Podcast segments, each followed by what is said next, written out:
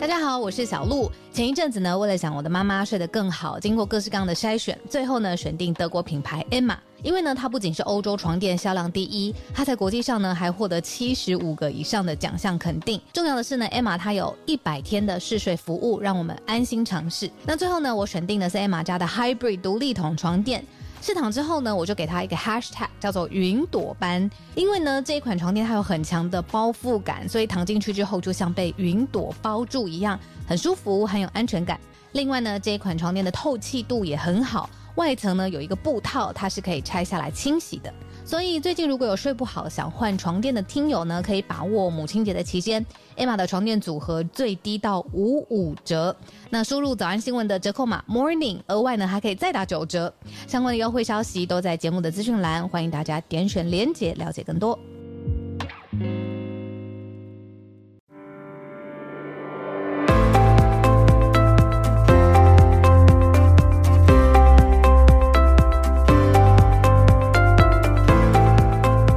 小鹿早安，大家早安。哈喽早安，大家早安。欢迎大家来到今天六月二十三号星期五的全球串联早安新闻。早，我们今天我觉得很有一个前瞻性，今天要来讲少年相关的主题。讲到少年，会觉得他的前瞻是因为他未来有无限可能。对。然后他现在吸收什么样的资讯，做什么样的选择，他未来就长成一个什么样的人呢？就是以后我们的社会。对，没错，整个放大来看，其实我们是说，呃，青少年是国家的未来。嗯，这句话虽然有点老土，可是好真实哦。是真的老，但但是很重要啊，很重要。嗯，是不是我们平常也许有点忽略了少年的乐听受众呢？如果不是今天这一次的采访跟专题的机会，我觉得我们应该开始思考，比如说我们受众或粉丝的轮廓，应该都是二十五、二十开始起跳吧。嗯，但像我们节目自己有十八岁的高中生在听哦，高中生在听。如果再往年龄层往下一点的青少年呢？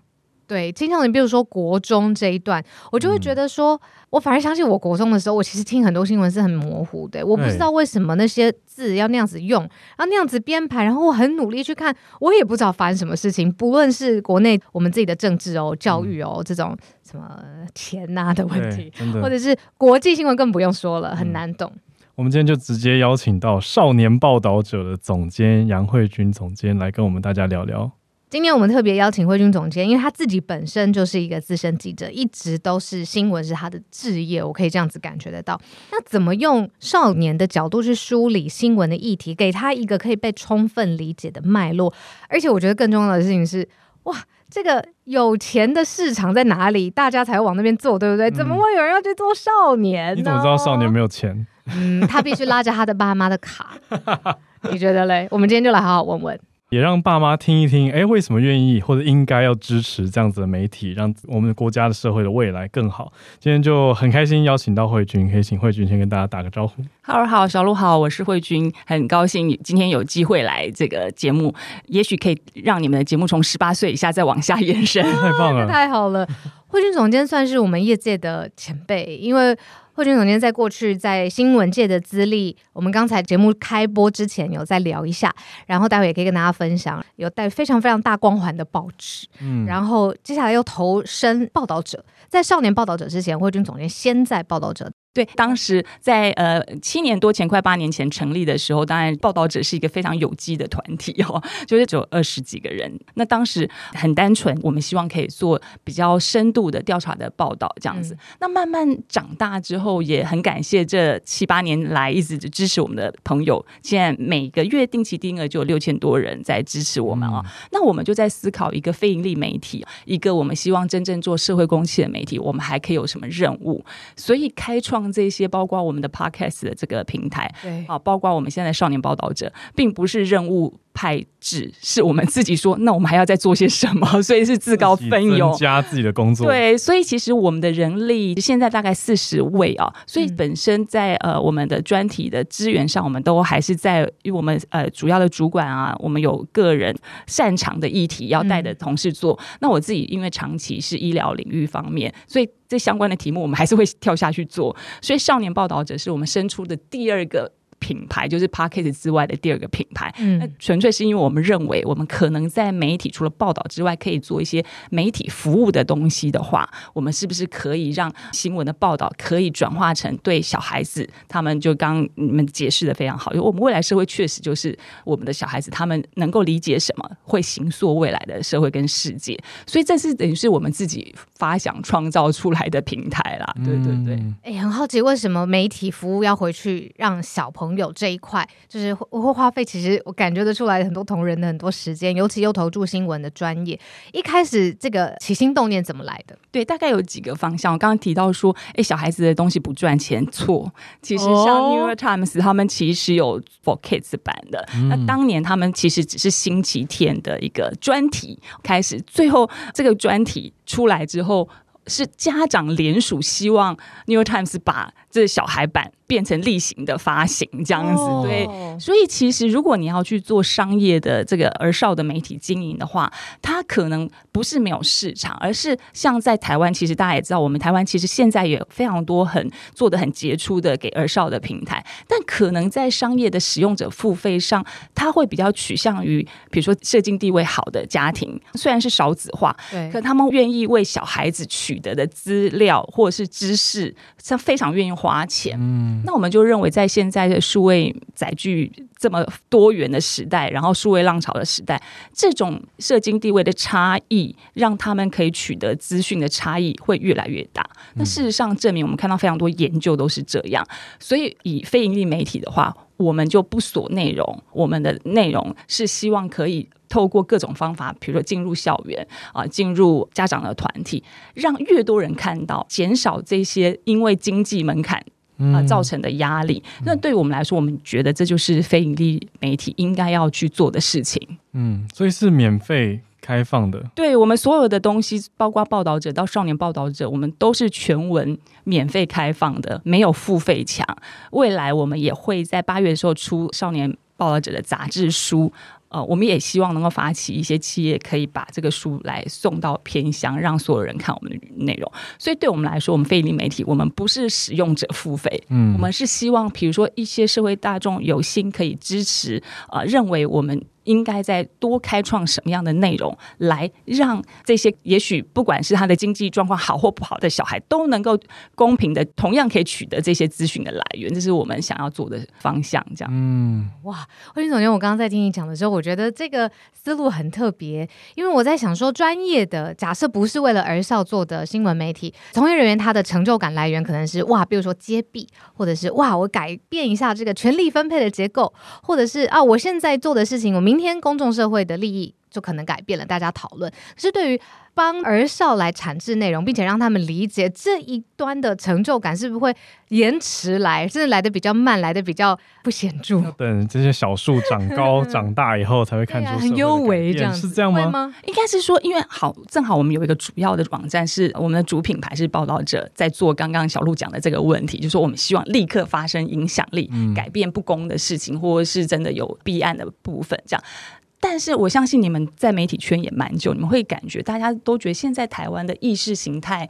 前提的这个问题蛮严重的，以至于很多公共议题的讨论品质不是很优良，就是事件本身的讨论不是很集中，但是可能前提上说哦，你是支持什么样政党，你是什么倾向的，已经区分掉这种应该讨论本质的事情。那这个部分就会回到说，那我们。对于儿少的这种经营有没有意义？当然有意义，就是未来让他们如果更能够针对事实的基础，或者是我们现在说的媒体素养的这些监制，让我们未来的公共议题讨论更聚焦。更有品质，那我觉得这个就不会觉得它是一件很遥远的事情，嗯、而是你觉得社会必须改变，就是必须要由民众怎么样去理解，怎么样去解读公共政策或议题或我们社会大小事情的呃方式。那我觉得我们就在现在有点紧张的意识对立之下，我们就往前一步。就未来，我们希望我们社会可以更理性的去讨论这些事情。会不会感觉很像又切到了另外一个领域，叫做教育，还有科学普及推广、科普？好像全部模糊在一起的几个关键，或者说都需要。嗯，我觉得应该都需要，因为有一题在问我说，我们到底要怎么把新闻做成脉络化嘛？哈、嗯，那知识性的东西，说实在，台湾现在知识性的陈述跟媒体其实是非常多。那除了知识性，还有议题性，一直是报道者其实比较关注的议题。那我们怎么把这个新闻做的有脉络性的给小孩子看呢？那我举我们其实今年有做了一个新兴烟品的专题。嗯啊，新兴烟品，大家就电子烟啊，哈，加热烟这件事情，让我们对于烟害防治有新的想象。因为纸烟，台湾其实烟害防治算是世界也做得蛮成功的。嗯、公共场所不能吸烟啊，大家都知道吸烟会有害健康啊，导致癌症等等的。可是现在的新型烟品，它以一另外一种方式呈现，就是它看起来很像厉害的这种电子产品，嗯，而且都 bling bling 的，然后它又没有烟的臭味，甚至还加了香料，而且它最可怕的是，它变成是你不知不觉中。成瘾之外，它甚至在校园里面，嗯、其实国中校园就在贩卖，而且是他们当贩卖当打工的钱这样子。哦，那这个议题一开始其实是一个国中生讯息我们说，希望我们要做这个议题。哦，因为他发现他们的校园里面同学们非常多人在不只是吸，甚至在卖电子烟，嗯、所以。这个议题好，我们怎么做？因为它其实就是一个复杂的议题。因为电子烟一开始有人说，哎，它其实是可以戒烟啊，那它其实是可以减害啊，很多说法。对，所以你看这种议题越来越复杂，就是它不是对或错这件事情。嗯、所以我们要转译给小孩子看的时候，他必须先了解我们现在已经十八年才修的成功的烟害防治法，嗯、为什么会这么久啊？那他对于纸烟的规定啊，现在这一次最新的就是说，你的吸烟年龄又往上。提了嘛，就是二十岁以下这样子。那另外，电子烟到底怎么管？加热烟跟电子烟的差别是什么？一个。纳管一个不纳管，它可能的影响是什么？所以在法案上，这是公共议题，我们依然是把这个脉络哦说明给小孩子听，之外也要符合小孩子的生活沉浸式的这种感受。所以一个议题出来之后，我们知道问题在哪，那我们要怎么让他知道怎么呈现？我们就要访问很多现场呃专家之外，还有去校园采访非常多。做烟害防治教育的老师们，他们碰到小孩子的情况是什么？然后就发现，他们说所有的小孩子现在都不听老师跟家长的话，他们都听那个听网红的话，所以其实很多呃。隐形的烟的这些宣传或广告，他会找一些网络的人来做一些似是而非的科学试验。哦、嗯呃，他说用那个棉花，你看一个是吸纸烟，一个是吸电子烟。你看电子烟的棉花都白白的、啊，哦，红的，对，所以它不会有烟害。可是它这就非常多的陷阱，啊、因为前提是你要跟正常的人比。对不对？因为其实我们有个选择是不吸烟，对啊，所以它里面有非常多的陷阱，所以我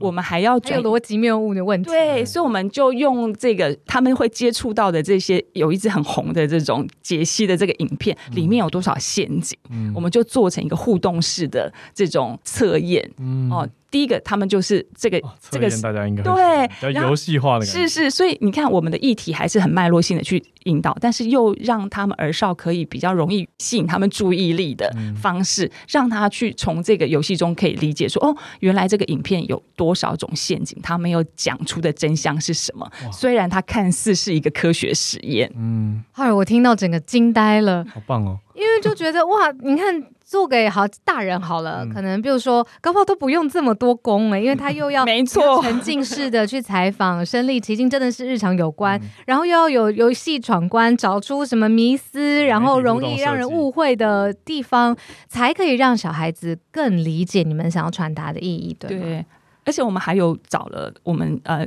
联系的纽西兰的一个公位学者专家，因为本来就是我们的作者，他也讲了纽西兰很酷，他们就定了一个无烟的计划。他们就是去年开始，就是十四岁，今年满十四岁以下的纽西兰的公民，他们一生都不会在纽西兰的境内买到香烟。嗯、有早安新闻有，我们有对吧？这一则很特别，对，所以我们也同时让他们知道说，哦，那是。台湾以外的世界，他们怎么在对抗沿海这件事情？嗯，刚慧君总监有提到，就是说现在在讨论议题的时候，有很多似是而非的。劣质的讨论，我是超级有感的。嗯、就是刚才呃，慧君总监分享的是意识形态挂帅。对啊，我最近在想的事情是，很多严肃的公共议题，它梗图化，它就是用一个好像听起来很好笑的一个一个回你，然后其实真正对于事情本身，其实很多层次都没有机会讨论到。啊，梗图觉得很好笑，然后网络上面很多人分享，这案子就 case closed。是对，然后我就在想说，这个梗图这种笑话去看这么重大的议题，包括现在的 Me Too 等等的。嗯，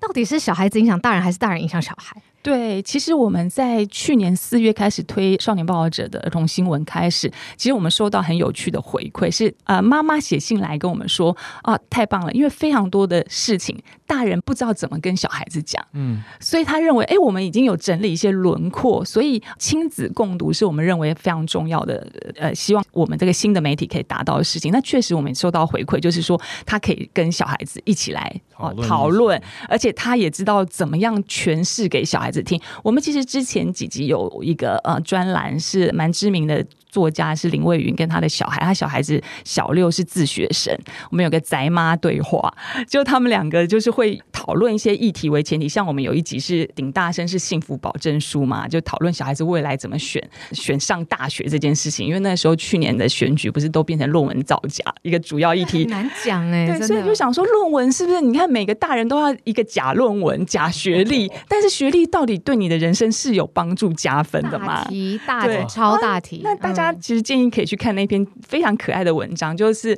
魏云跟他的儿子仔仔他们怎么样去讨论说上大学这件事。因为你马上跟小孩讲说，嗯，他没有想过这件事，对他来说很遥远。那他慢慢的引导说，那大学啊，你觉得有没有学历有什么差别？这样，因为很多的小朋友他们现在都想要做 YouTuber，他们的志愿都是一样，所以他妈妈就引导他说，那你们来看看你在看的这些 YouTuber，他有没有念大学？嗯哼。就一个一个这样子引导式的、对话式的去让他理解。后来仔仔就说：“哦，那他觉得大学是不是就像一个欢乐儿童餐？如果最好的方式是可以点餐，然后慢慢的去引导说：哦，那我学了大学，我其实应该是对我的人生到底帮助在哪里？什么是对自己最有价值的部分？哦。”一层一层的去引导讨论，然后再引导到我们现在也认为台湾其实还是出现的教育不公平的问题，就是我们其实有去分析了一个其实很有名的台大经济系的研究，就是说我们有钱的人小孩子上台大、顶大的几率还是比较尖大学对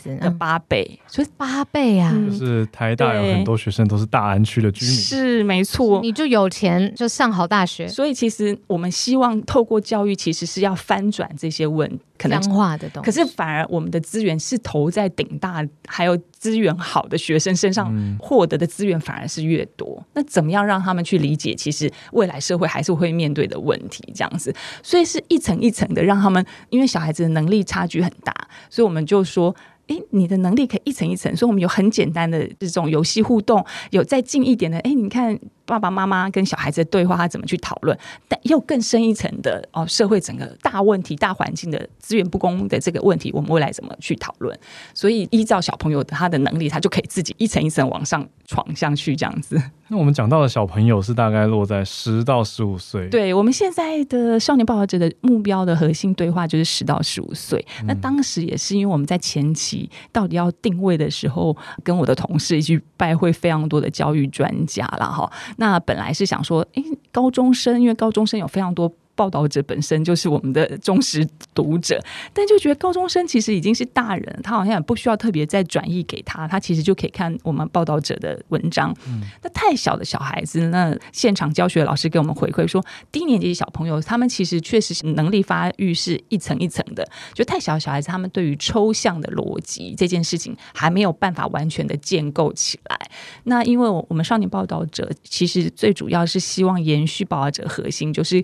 大人跟小孩子要关心同样的事情，就是重要的事情。那既然是这样的话，他确实还是会有一些稍微背景复杂，像刚刚沿海这件事情，它不是完全的对或错。好，那怎么样透过这些层层的引导，让小孩子有思辨的能力？那这样子他还是需要有一些抽象思考的逻辑能力，所以我们就定在十到十五岁。那国外的像很多媒体，像他们有小孩版，他们大部分都是锁定在这个年龄区块。嗯，我好奇的是接下来啊，因为我们讲到受众，如果听下来嘛，有十到十五岁，也有他们的家长。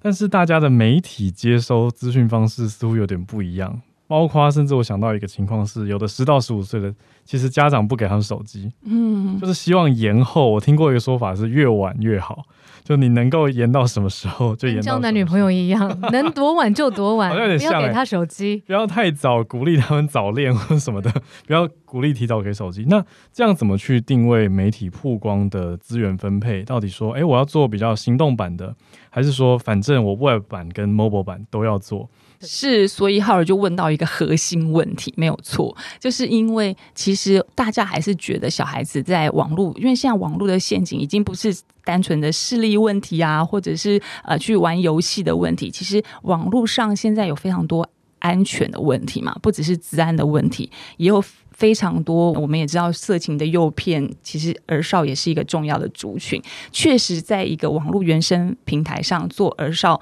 媒体，是不是完全可以推展出去，或者是不是反而会让接收端的父母更大的疑虑？这确确实是存在的。那但是现在就是一个数位媒体的时代，我们也没有办法说哦，完全是脱离在网络的环境中。所以，我们现在的开展的模式是我们在网站上，我们毕竟还是。需要有所有的资讯在那边，因为包括呃需要运用的小孩或者是大人，他们还是可以找到我们所有的资讯。另外就是我刚刚提到，所以我们还是要出纸本的东西。呃，比如说有担心的，或者是在网络使用上障碍比较多的族群，他还是可以看到最核心的内容。嗯、另外就是我们也开展了我们声音的频道，所以马上浩尔跟小鹿就会来担任我们的客座总编辑，嗯、就是声音的这个平台现在。非常适合亲子共读，嗯，因为在听的时候，大人跟小孩、老师跟学生去讨论一件事情是更容易的。嗯，所以因应这样子的环境，我们就是尝试用多元的媒体的方式去呈现，把我们认为重要的讯息尽可能的有。不同的管道让大家可以接收到，而且接收到的这种方式是很友善的，然后也可以避免一些大家觉得啊过度上网的这些忧虑，这样子。包括短影音吗？因为十到十五岁的族群好像很喜欢看直视的影音，这个、然后再就是划来划去。难，对，大家都在做同样的事情，大家都碰到同同样的困难。啊、那确实是我们自己也有一个社群部门做短影音的，在研究，就是说第一个它是不是适合知识型。的传播，嗯、那当然有它的效益，到底好不好？所以这个部分，我觉得我们是在研究当中了。嗯，我刚很关键、很想好奇的事情是，我觉得传统媒体的一个记者，他的绩效是可以被衡量出来的。对于后少年报道者里面的工作同仁来说，怎么去衡量他的产出跟他得到的回报，到底怎么样？有一个黄金的公式吗？说收听率、收视率，那你。比如收视率好了，在电视台可以被统计的出来。嗯、可是很明显的，少年报道者的衡量指标就不是这些。其实整个报道者都不是这样的导向。嗯、我们好像其实整个，我们其实真的很少是很量化的。这种 KPI，那怎么样去转换？当然也是会有一些目标哦、呃。那当然，我们现在是其实很年轻，我们少年报者才成立一岁多嘛，我们是从去年四月开始。那当然，我们会有我们不断的追寻的目标，可能是推广的效果。好，我们现在。今年开始有读报哈，然后跟校园的合作，然后我们接下来还会把我们，我们会跟一些教师团体合作，把我们的重要议题转换成教案，呃，或者是学习单，让老师们更友善的可以使用我们的议题。嗯、那所以怎么样推动触及或使用的这些呃，不管是重要的大人的这个族群，会是我们认为。比较有效的方法，而不是单纯的点阅或者使用率这样子。对，嗯，等于是让它你们的新闻议题可以在深度化或者活化。对，并且是让更多呃，比如说像校园来使用我们东西，那我们就认为，其实你要小孩子回家再去乖乖的上网去找认真的资讯，我觉得这个要求太难了。嗯，但是如果学校很多老师，因为现在一零八课纲其实真的非常多弹性课程，并且我们这一年也接触了非常多真的很有心的老师。那他们在不同的课程上转译我们的东西，你就可以知道有就有那么多的小孩，至少他有接收到这些讯息。嗯。慧云总监，我们来之前呢，我们制作人有跟我说说他之前去理解您相关的访谈什么的，然后就有提到说，其实做少年报道者是你一直以来的心愿，这算是一个心愿达成，是真的吗？应该是这样说，我自己的背景也比较特别，我很多年前啊，就是入行的第一个工作就是做儿童新闻。大家可能现在年轻读者已经不知道，大家知道呃国语日报，那其实当时我们在另外一个那时候觉得是很前卫的儿童日报哦，那时候是一个光复书局。国语日报的对手，没错，是 是敌报，长得也一样吗？就是哦，这要讲一下 儿童日报创造的这个历史，是它是第一份彩色的印刷。大家觉得现在听彩色印刷这件事情很像很荒谬，可是你要知道，二十几年前。报纸的彩色印刷，对，而且是 for 儿童，而是全彩的印刷，所以当时你就可以知道说，这些种种的设计呈现，就是它真的是要为儿童打造的一个。新闻平台。很重视啊，而且我们当时其实我自己是觉得我在新闻媒体这么多年，当时的训练是很重要的原因是我们都没有办法抄同业的新闻，我们也没办法抄新闻 稿，因为所有的新闻没有，我们也要去儿童日报跟国日报，我们也需要报道重要的新闻，但是我们所有重要的新闻不能跟别报写一样的原因是我们都要找出儿童的观点，嗯，所以。儿童有什么观点呢？就是你要怎么样才站在儿童理解这件事，并且有儿童的意见表达在里面。Oh my god，好厉害！你的解释要让他看得懂。嗯，所以我们很痛苦。我们在我们成长的过程中就不能跟同业合作，你知道吗？我们的年代有时候同业可以之间互相支援，就哎，你的新闻稿借我抄一下，或者说你到不了，你帮我顶着顶着。对，但我们没有办法，因为我们所有的观点都是独家的观点，都是要。但是这是一个，我觉得如果是一个年轻的从业人员，对我来说，我自己回想。我觉得这是很好的训练，就是每次出手都是独家，就是这个训练过程，疯了疯了，太厉害了。所以，所以你现在做新闻也是这样，你就是需要说，哎，那我要怎么去？我不会轻易的接受哦，记者会或是新闻稿的这件事情，因为我们就要找出那别的媒体没有看到的点是在哪里，会看到，就是这种一种训练啦。嗯、那所以当时呃入行就是做儿童新闻。所以当时我们训练我们的顾问呃非常严厉啊，就改稿改的很，就是因为就是觉得你这小孩子看不懂，或者说你这个跟小孩子没有没有关系这样，所以我们很多同事当时被改稿都改到哭，嗯、所以我们就是这样训练起来。那当时我觉得主要是我们顾问给我一个我觉得蛮好的概念，就是说他认为一个成熟的社会最重要的就是跟儿童怎么解释重要的事这件事情。嗯、所以在后来我当然现在大家。资讯比较发达，我们以前可能很难看到国外的媒体，你现在很容易嘛，哈。那大家可能印象深刻，尤其呃，还有小吴是关注国际新闻，在二零一五年的时候，巴黎恐攻事件，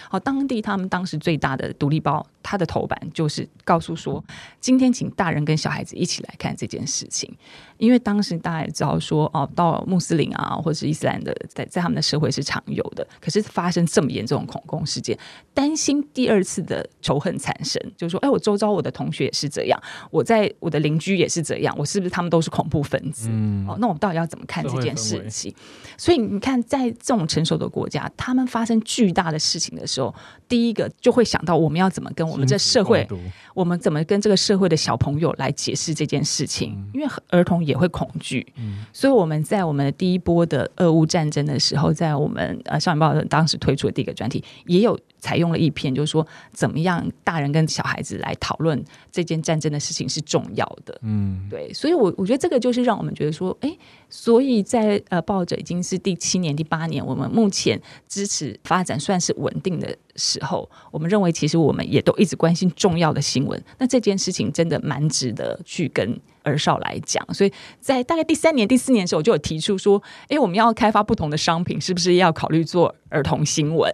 那呃，当然衔接我自己成长的背景，然后我也觉得台湾的这一块还比较少人做，因为现在做的儿少新闻比较多是应该是考试相关的能力啊，全部都是跟课纲相结合，或者是呃亲子的相处。啊，心灵的这一块，嗯、但是真正是把这些我们每一天都发生的这些事件，怎么去跟小孩子理解？因为小孩子其实也是我们社会的一块，大人看到的事情他也会看到，嗯、大人恐惧的事情他也会恐惧。那这一块好像。比较还没有看到有这样子在服务，我觉得哎，那蛮值得报道者来做，所以我就自告奋勇说我们来做这一块。哇，那顺利吗？这样子的争取跟推展，其实说实在，很多事情如果你非常仔细的去思考，你都不敢做。现在就会觉得其实是、啊、要有一个冲动跟热血，工序很多。那当时其实我们本来是哦，去年是开始前置收集田野啊，到底要怎么做的过程中，四月就发生俄罗斯入侵乌克兰战争嘛。嗯、那当时我们就想说，既然我们当时的核心说要怎么样跟小孩子来解释重要的事。那世界就没有比战争更重要的事，所以我们也是被新闻推着上线的，就是因为这样。然后我们就要做这么难，而且必而且当时大家呃，就是刚刚有我们的摄影的副主任资来帮我们拍照，他们都已经到了前线，我们已经有人员在这么重要的地区，那我们怎么样把这些资讯呃需要再转换给小孩子知道？所以当时是提早上线，一上线就停不下来，然后又开展了很多这样。慧君总监可不可以帮我们举例啊？就以这个俄乌战争为例好了，因为现在搞不好有很多大人都会觉得说：天哪，那个发生在十万八千里路远，什么能源、什么石油、什么波动、什么什么升息，到底跟我有什么关系？要怎么样让小孩子对于这么硬的议题有兴趣？你们怎么做？对，没错，小鹿姐也是，就是问到我们当时在做这些事情的，就是说怎么样拉近，因为小孩子。最重要还是关心自己周遭的事情嘛。那所以我们当时有跟大概有二十几个学校合作，我们做了一个小朋友大提问。我们想要知道小朋友真的。对这个新闻有没有兴趣？那他们感兴趣的是什么？但你非常意外，因为台湾可能是一个新闻，其实环境非常蓬勃的，就是可能大人每天都在看谈话节目，其实小孩子也看了，那他们的认知可能会受到大人他们接受的讯息的偏差，也会有一些影响，或者他们其实有他们的观点想要知道的事情。所以当时我们就收到两百多个小朋友的提问，就呃两百多个问题这样子，所以我们帮他归纳整理，然后我们真的非常重视小孩子的每一个问题。整理之后，就真的研究这些专家去帮他们用小朋友理解的方式回答出来。那第一个，这个其实是很有意思，因为小朋友觉得，诶，这是我的问题，然后他们也会想要知道别的小朋友问什么问题。然后老师当时就把这个当成课堂上的带入，但效果也是蛮好的。所以这就让我们知道，小孩子远远超过你想象的，他想要了解跟关心的事情其实是蛮多的。那这个就是一个。让他们贴身说，为什么八千里外的事情跟我们有关？那另外，我们是从历史的脉络开始讲说。哎，为什么俄罗斯跟乌克兰他们从历史的发展有哪些演变，造成为什么俄罗斯会觉得这个是我的土地，你是我的一部分？那有一些，比如说我们就呃新闻关键字啊，就是包括苏联冷战、广场革命，一个一个去跟他们再回推说这个事情发生在后面的背景是什么这样子。那同样的，我们也做一些比较有意思，就说你要先对这个民族有感嘛，所以我们也做了这种问答，比如说大家就知道。呃，什么俄乌的这些背景，比如说罗宋汤到底是哪一个国家的，就是有这些比较日常的这些测验，然后也有做他们的绘本。就让他们理解这件事情，所以层层的去让战争的事情让它更扩大，也更贴近。最后，我们还有发起了个小朋友都有参与的活动，就是送一朵向日葵给乌克兰。嗯、哦，所以我们去校园分享的时候，最后他们都会画上一朵呃向日葵，做这个。就是他觉得我的关心有传达去给乌克兰，嗯、而且我还找了一个在台湾念书的乌克兰的学生，帮我把它翻译成乌克兰文。嗯，然后这个过程非常可爱，就是那个学生就说他翻到小朋友的这个加油词，他就是会心一笑，因为我们小朋友会说加油，他说乌克兰没有加油这个词，他说加油这个对乌克兰语就是真的去加油。他说，但是没有关系，他们应该可以理解。那。小孩子的心意就传达出去了，他就变成事件的参与者，所以让他对于好像谈论这个战争事情没有那么遥远。嗯，从刚刚这一题很难切入的这个俄乌，到下一题，我觉得近期的一个专题也很难切入。叫做 HPV，啊，对，你们选这个题目给青少年，当然，我觉得这是现在其实很重要的一个题目。可是有一些大人其实他会有点避开，因为他们也不太知道怎么谈，或是怎么对小孩讲多少才比较好。那你们在选题的时候，要怎么样去纳入这个声音？因为像刚刚搜的两百题里面。还是说这个 HPV 是从两百题里面来的？没有没有没有，两百题是只针对俄乌战争那一块。哦，OK，那是俄乌的内容。那这个像怎么决定这一题？你们都喜欢自己开很难的题目给？很难，对对对。应该我刚刚一开始讲说，哎，我们做少年报道者还有另外一个原因，就是我们报道者非常多的议题其实是呃本来就非常厚重，而且它没有办法马上就完全就被解决，它需要各个。族群世代一起去理解，那 HPV 这个议题其实是在呃五年前的时候，我在报道者的时候带同事做的一个题目，因为当时台湾就是出现了第一个 HPV 疑似的严重不良反应的个案，他告政府嘛，哈，那那时候我们就推出了“痛痛女孩”的专题。那这个“痛痛女孩”专题在我们推出之后，其实持续有一些影响，它的影响包括法律层面，好，还有我们的认定层面，然后并且在 HPV 这个是疫苗的施打族群也。不断的扩大。哦，过去可能是有钱的县市政府先自费给他们的国中女生打，那后来二零一八年就是之后就开始全面都让国中女生打。今年台湾呢，就是有嘉义市第一个让男生也来打，所以你就可以知道说，打的族群越来越大，并且就是儿少这个族群哦。可是台湾社会却还是有出现这样的个案出来，你要怎么跟小朋友、跟大人讲这件事，确实是重要但是不容易的事情。嗯。因为疫苗的好处毋庸置疑，因为它是 WHO 推荐，希望有能力的政府能够尽量帮小孩子的族群打，因为它不仅认为是可以对于女性的子宫颈癌、男生的很多生殖癌，还有其他癌症，他们认为也都会有预防的效果，而且它的疫苗非常贵，如果是政府来打的话，就保证经济状况不好的族群也可以被保护。但是这支疫苗它一直有一个问题，就是所有我们小时候都会打预防接种嘛，都是我们还上小学之前，就是幼儿园、幼稚园的时候就打嘛，都是小小朋友在打，小小朋友他的免疫力是比较温和的，所以大家应该对疫苗有一些基本的概念，说疫苗其实就是激发你的免疫力去对抗这些东西，所以它的反应可能不会那么激烈。可是这一次 HPV 疫苗是有史以来针对免疫力最旺盛的青少年打。嗯，那所以你它会产生什么反应？可能个别的差异会蛮大的。嗯，那并且对它的理解还没有太多，因为它就是二十年，对一个疫苗来讲，二十年其实是很短的时间。那全世界扩大打，到底有没有特别的族群，它会真的有不同的反应？这件事情可能必须要被科学或者是。甚至是我们的呃司法部门去重视，所以就是层层的去把这些问题，第一个他们本来就是他们的受众族群，那我们也想要知道他们到底理不理解。我们这次也有做小朋友的提问，但是没有像俄乌那么全面。那你就可以知道，小朋友很多人说他们也不知道，就是打了就是签名就要打，因为我们好像觉得有免费疫苗，就是。形式上，在我们的报道出来之后，都觉得你要去做疫苗的同意书，并且我们报道之后的改变是说，以前是大人就帮你签了嘛，反正所有小孩子自己的所有的权利都是家长帮你表述，现在是规定大人跟小孩子要一起签名哦。对，但是到底有没有讨论，你就不知道吧？嗯，那我们就看到小朋友的，就哎，确实大部分小朋友是没有被讨论过，但他们有很多疑问，而且最好玩的是，你透过这个反馈，发现小朋友还有建议政府应该怎么做。就是说你的宣传太无聊了，而且我们不会看那些，你可以拍成 YouTube 或者 IG 让我们知道吗？嗯、等等的，就觉得非常有趣。那这是他们周遭会碰到的问题。那疫苗的好处跟可能的问题。并且还有这些走出法律层面的人，我们怎么去理解这些？可能大部分人不会发生，很少数人发生。我们社会怎么去理解这些人？那我们社会有没有像比如说疫苗救济事件去支撑这些人？我觉得这个是我觉得也是让小朋友可以理解很多议题，就是非常的多元性。然后社会上有多元的族群，他会碰到不同的反应，这样子。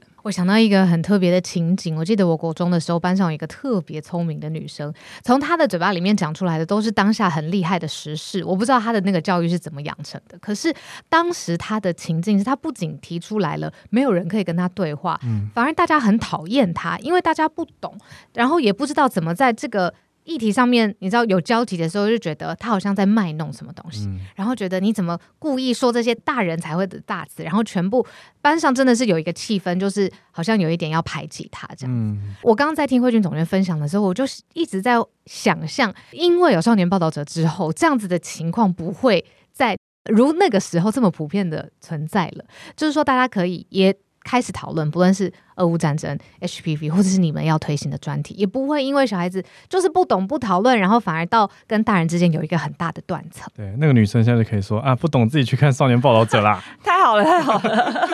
但是我也想说，其实台湾的教育环境也真的改变很多。嗯，我觉得以前，当然我更老了啦，你们可能好一点。像我们那个年代，老师不会满足你这些需求啊，就是说，好像呃，这是你的个人差异。就是你个人的造化。问了一个太难的或是太深入的问题，对，他也不会回应你。嗯、但现在我认为台湾的教育，尤其是在基础教育这一块啊，确实我觉得有非常多厉害的老师，所以他们真的非常需要这些资讯去跟小朋友对话。这我很有感觉，就是在教育现场遇到很多热血的老师，其实还蛮让人感动的。会觉得说哇，他们很愿意自己再多做很多。那这个时候，少年报道者就可以变成一个助力嘛，等于他的额外作业或学习单，或者一些议题的延伸方向，可以让学生也比较能够。轻易的理解，那我们就注意到，在一些专题里面，就像刚刚慧君总监有提到的，有特别做一些区块，像我们看到在俄乌战争这边，有给爸妈跟小孩促进他们对话的。嗯，那